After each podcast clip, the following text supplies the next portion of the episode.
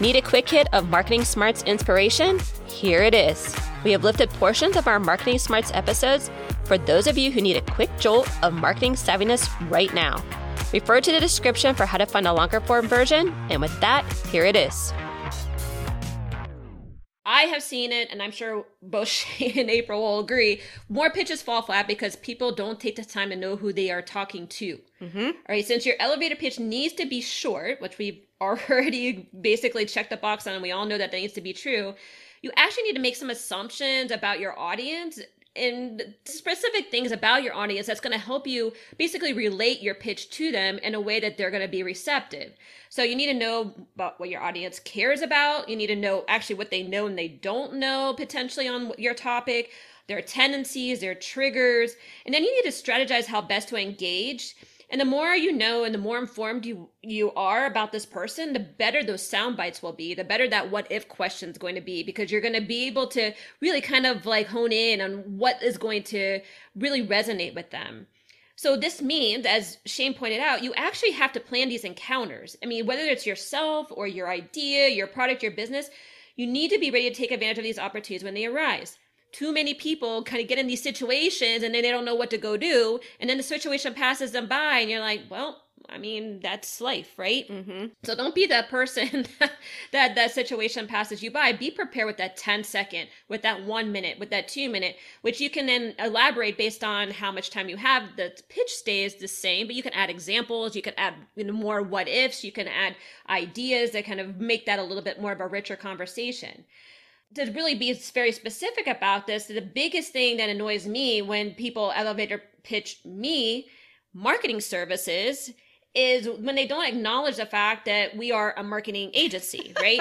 so, just yep. a very specific point, if they would actually take their two minutes to know us, know what we do, know how we have our business actually set up, they would see that we are just April and I, and we have a bench of really fantastic and really talented freelancers of boutique agencies. So instead of pitching us to do marketing for us, they should be pitching to be on our bench. Yes. Right. And so when we've talked about cold calls, which we're going to have an episode on that, that is a really big point of like taking that pitch and really fine tuning it to be able to uh, really relate in a way that's going to get that attention of your listener you know even as another example and a more broader example that people would be able to um, understand is like if you watch shark tank which you mentioned in the beginning if you see each one of the sharks they all have a different personality they all have a different things that they're searching for what they're listening for what matters to them so kevin o'leary which happens to be one of my favorites who's also known as mr wonderful he always asks about sales always asks about sales so you should assume in your elevator pitch that you have something about sales in it in order to be able to relate to him. Otherwise, that becomes a question that's sitting there triggered in his head, primed and ready to go, and he's probably not even listening to anything yep. else you have to say. So, Shane, um, what else do you have to say about this? I know you talk a lot about the audience. You just mentioned it before in some of your early examples. Yeah, so I mean, you know, uh, as well as I do at P&G, we always say consumer is boss because everything right. is you know designed and for them. I like to think about that from a story standpoint the same way audience is boss right so you've got to know like you said who you're talking to what are going to be their interests what are going to be their concerns uh, and you know one way to really start to, to, to think about that is to test them the great thing about pitches is they're short they're easy to test you know, write out a couple pitches, uh, share it with some colleagues, share it with some friends. Say, hey, if you heard this pitch, what are some of the first questions that come to your mind? What part of this is most interesting to you? Is there is this confusing? Is it clear? What tell me when you read this, what do you see in your mind's eye? What is the product? What is the service you think I am offering after reading this? So uh, I would not necessarily recommend winging it. Uh, you know, to your point, having those pitches uh, ready. I mean, some people can do that. Some people can do that, but uh, I would normally recommend that it's important to plan ahead for these, like you said earlier, and to have a couple of those versions and practice them.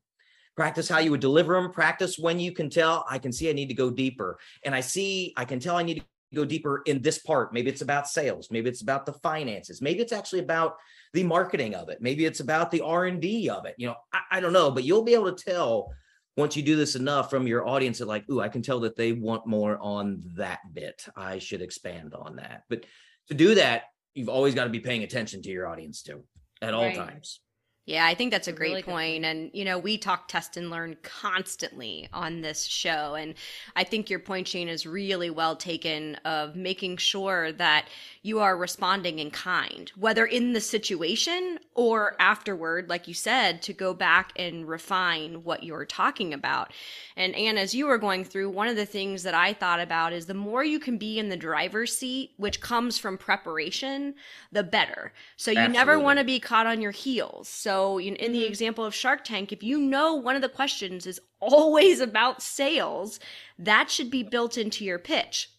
However, if you don't do your homework, then you don't know that. And so then you're having to react in the moment to what they're saying. And Anne's point about us being pitched for people to do marketing services, I mean, it's such a hot button for me because yeah. nothing comes across more tone deaf than you wanting to take my time, but then not respecting me enough to have learned about me and what it is about me that might be compelling or something that you can provide to me. And so I think it is, you know, and as we're getting into this topic really deeply, I just keep thinking about the art of it. Right? Mm-hmm. it's it's just such an art to be able to react in the moment to nuance your pitch to learn about people. And it's not just about what do i do for a living but who am i as a person? I think that's a big part of the audience piece too. It's who am i talking to as a human being not just mm-hmm. said title person out there as my quote unquote audience? Yeah but and you said something really important there, I think, April, around time in particular, because even if it's a one minute pitch, even if it's a five minute, even if it's a 20 minute, there, there's something that that, by the way, is the most precious currency exchange in a story is time. Because for any story to take place, both sides are are giving time, time to listen, time to tell, time, you know, for both.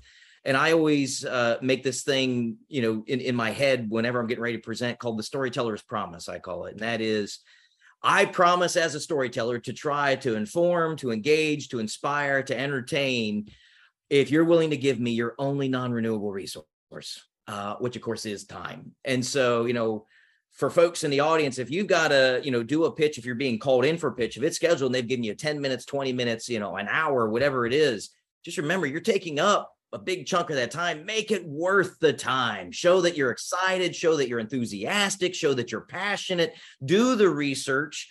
Uh, even if you know someone may ask sales, they may not, but you better have it in your back pocket in case they do, right? So you could still wire your pitch a different way, but just be ready that if they ask, you like, ah, that's a great question. Let me explain that. And you can go right into it, you know, even if it wasn't in the core pitch. But yeah, the uh, remembering the value of time, I think, is very important. It's very important.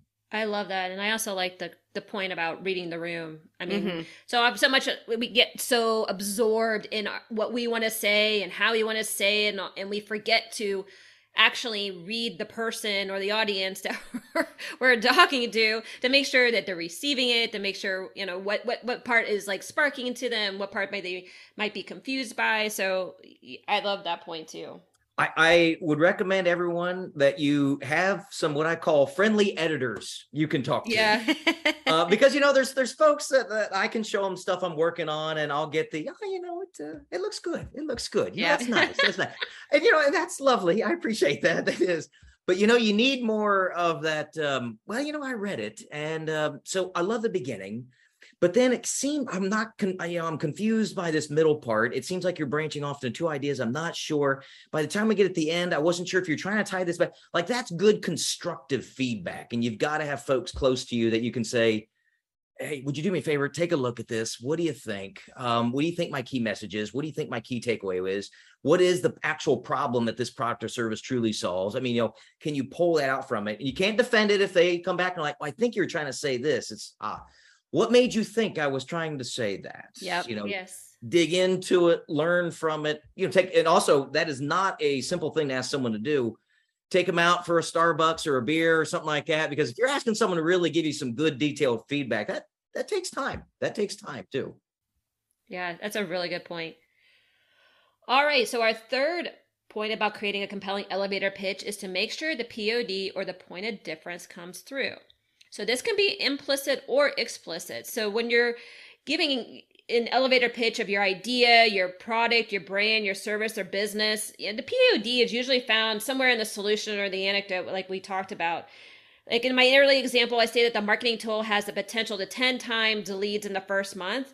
So even though that's not a explicitly stated POD, it does imply that this marketing tool is somehow better than potentially other tools we might have looked at, and it does get your attention as being something somewhat compelling. It's like, hmm, okay, um, I haven't heard that before, um, or maybe that sounds like something that we haven't like actually experienced before. So that could be a way to really capture people's attention.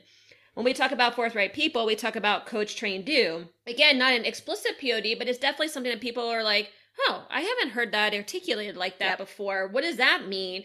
And how does that help me in my business? So it starts to kind of again create that dialogue. And it's definitely something that's memorable when they come back to us. They they definitely will tell us back to us you know your coach train do thing i think we want to kind of be in this coaching area or this training area or this doing area so it starts to kind of be, create language too that people yep. can actually have a conversation about so we know we're all on the same page now pods tend to be more explicit in elevator pitches for products when it's common to compare against competitors. So even if the competitor isn't explicitly stated. So this is an experience that me and Shane had a gazillion times that I'd be showing up in the archives. I'm like, I need a new way to talk about Tide. Can you help me find another way to talk about Tide?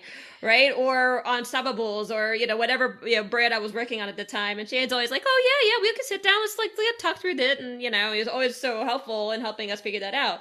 But for example, like Unstopables right now claims that your clothes smell fresher for longer, right? Now that begs the question about what longer than what, what you know, what that is that, but it's still the comparison makes it show up like a POD. Now, when you're elevator pitching yourself, it's generally more implied because yes. that takes a little bit more savviness. It takes a little bit more style and tact, so you don't come off as sounding like you're being overly salesy about yourself, which is a um, fear that a lot of folks have. So, for more on this, we just have a recent episode on how to self promote without sounding arrogant. So, you could go listen to that one. But Shane, help us uh, with a little bit more about PODs and and how do you instruct teams about how to make these things come through really, really compellingly. Sure. So I love the idea of PODs. PODs, again, for everyone, that's points of difference. But then there's also these things called POPs, which are points of parity. And right. And and being very honest with yourself as you think of your product, your service, your brand, your idea, you know, what are the POPs? Because there's always some of those. And then what are the true PODs?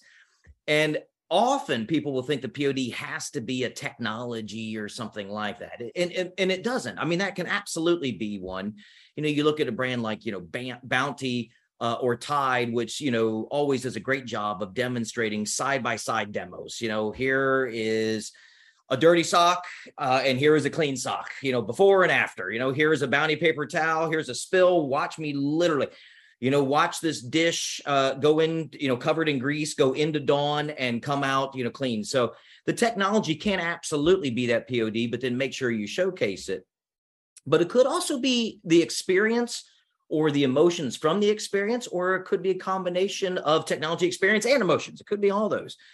But you know, you, you take a brand like Airbnb, you know, which Airbnb, you know, there's hotel rooms and then there's Airbnb, right? And, and, and their POD wasn't booking a room per se, it was actually immersing you into a local community or a culture. It was expert hosted activities where they would have like, let's say the, the person that owns the Airbnb is a, a painter.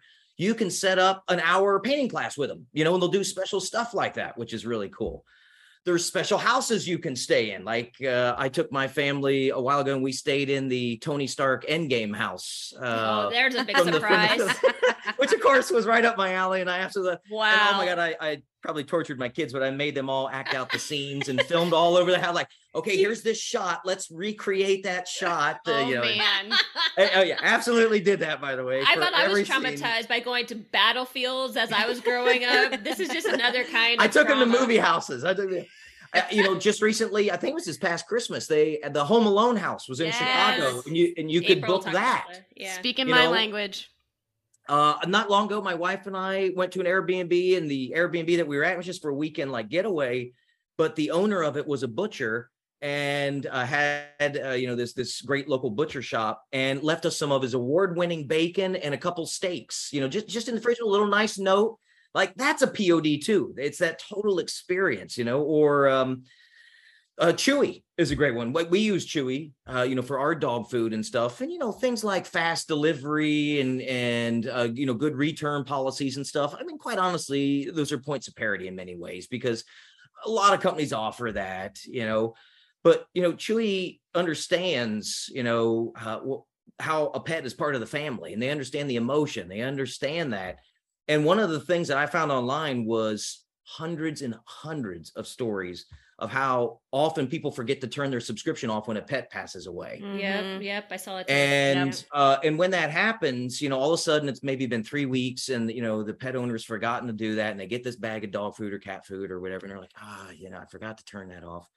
And, and, and they they call up Chewy, and Chewy immediately doesn't talk about refund policies and stuff like that. They talk about the pet. They ask the pet's name. They talk with the person on the phone. You know, there's a compassionate conversation going on and then at the end, they may remind them, oh, by the way, I've already refunded your money. Don't worry about that. And also, do not try to send the food back. Donate it to a local pet shelter or give it to a neighbor that has a pet or something. You know, do what you want. And then the amazing thing is, I can't tell you how many people online talk about this. A few days later, they get a card and they get flowers, mm-hmm. right? You know, from Chewy, and not signed by Chewy, signed by the person they talked to on the phone, mm-hmm. right? And you know, so you know, return policies and stuff like that really are kind of points of parity where compassion is the point of difference mm-hmm. there. That's a really fantastic point. And and then you know you take something like Disney, you know, as a final example, and and I'm a huge Disney fan. I love Disney. I love everything about Disney and going to Disney and the great experiences they put together. But you know, D- Disney knows how powerful stories are. They know they know how that is, and and their cast is all charged to create these magic moments, right? That people you know walk away and remember when, when they're done. And some of them can be very quick and very brief, you know. Um, and I literally just uh, uh, just a few months ago, a friend of mine told me this one, and it's amazing how many times when I ask people about a Disney trip, one of the first stories they'll tell me is about some kind of incredible cast member customer service moment that went mm-hmm, on. Uh-huh, uh-huh. You know, um, and I said, "So how was your trip?" he's like, "Oh, Shane, you won't believe it. I've got to tell you the story." He said, "So this was he has two daughters, and it was his second daughter, his youngest daughter's first trip to Florida. She had heard that when you go to Florida, you got to try key lime pie." So she was really excited to try key lime pie. We're going to Florida. We got to try. I, I got to try key lime pie. So they're at the uh, Be Our Guest restaurant, the the Beauty and the uh-huh, Beast yep. restaurant, you know, and it's dessert time, and the you know waitress rolled the this tray around with some desserts on, and um, immediately said his daughter shot her hand up. Was like, "Do you have key lime pie? Do you have key lime pie?" And the waitress was like, I am so sorry, honey. We actually don't have key lime pie here, but you know, we've got these desserts. Would one of these be okay? This one's really good. And you know, she went through and described each of them and all that. And he said his daughter picked one of the desserts and was totally fine. Had the dessert, great. And you know, they go about their day and they get back to their room that evening and they walk in and they had a room that had a little kitchenette in it. And uh, they get in there and there's this this Mickey Mouse head shaped post-it or note or something, you know, that was was on the fridge and it said, "Sorry, we couldn't help you today." And they opened it up, and there was a full key lime pie inside. Oh my gosh, mm, it's amazing! Wow. And, and, and I can't tell how many times when I tell that story, then immediately someone say, "Oh my gosh, you got to hear my story," yeah. and then yeah. they tell one. Yep. So you know that POD can be it could be a technology, it could be an experience, it could be emotions, it could be your team, it could be a process you have, it could be a culture within your company, it, it, can be a lot of different things. So don't think that it's just a tech. It yes. does not have to be, or a functionality. It does not have to be just that. Well, and I think the the points you make, and I mean, those are all such rich examples, which I. I think is amazing. But big or small, I think it's about the impact. And I feel like mm-hmm. what happens a lot of times is people gloss over the POD or right. they think a POP is a POD to get really right. of your guys' acronyms. Yeah. yeah. Um, yes. Way to go, April. Yeah, love the acronyms. I have to I have to take little jabs. acronyms are great. They're great. Yeah, yeah, no, they're great. but I think that the other side, so either people underthink or they overthink. And I think that's where things go wrong, right? So I think in one example, you have the just true simplicity of you're staying in an Airbnb. That host thinks, how can I have a small impact on these mm-hmm, people's visit? Mm-hmm. That's right. Right? That's right. Then you have things like Disney, which is all about the experience throughout, but they're still looking for ways to go above and beyond that and stand out and be different, mm-hmm. right? And I think that that's what you should be looking for is really what's going to cut through with people and really resonate with them whether we're talking about tech or we're talking about emotion or anything in between. Mm-hmm. Service and experience. It doesn't yeah. matter. Yeah, yeah, it doesn't matter. It's what am I going to do? And I like to think about those things as moments of delight, right? I love that. So for that is me, a P&G thing. Too. That is a. I know it's a P&G thing, right? But I, I know. I love that word though. That's great. You know, but there's you know there's a local restaurant that does blow people away. Whatever whatever expression you want to use. Well, sure. Okay, fine. Um. yeah, I, I you know I, I I do the same thing. I kind of and you're right. It's it's stepping back and just thinking to yourself. You know, if your competitors can also deliver the same thing, it's probably not a POD. Yes. If it's just an expected benefit in the category you're in, it's probably not a POD. Yes. If there's an easier or better way to do it than what you're doing, it's probably not a POD. If yes. no one's telling stories about it, it's probably not a POD. Exactly. Yeah. Exactly. Yeah. And I mean, just to put the final point on it with Tide, right? We use Tide in this house. We use all P&G products in this house, quite frankly. Nice. So nice. it's a little bit of a love hate for me with with you you folks. Um but the Tide piece for me has always been about the smell of growing up in my house, right? And I know I'm not the only one that says that, but yes, I use it because I have two little kids and and I'm also a spiller and we have a dog and all that stuff. But really it's when I take the clothes out and I smell that, it's the nostalgia of that. And mm-hmm. I think the brand mm-hmm. does a good job of talking about that just as much if not more than it's going to actually get it clean. And so I think there's always the balance of that too. It's like what's really going to resonate with people beyond the laziness. I think there is some laziness to what happens here of well we do a really good job at this and that should be enough. It's no, what's the audience going to take away? Mm-hmm and what are they yes. going to glom onto? And then to your point go and talk about. Still need help in growing your marketing smarts? Contact us through our website forthright-people.com we can help you become a savvier marketer through coaching or training you and your team or doing the work on your behalf. Please also help us grow the podcast by rating and reviewing on your player of choice and sharing with at least one person. Now go show off your marketing smarts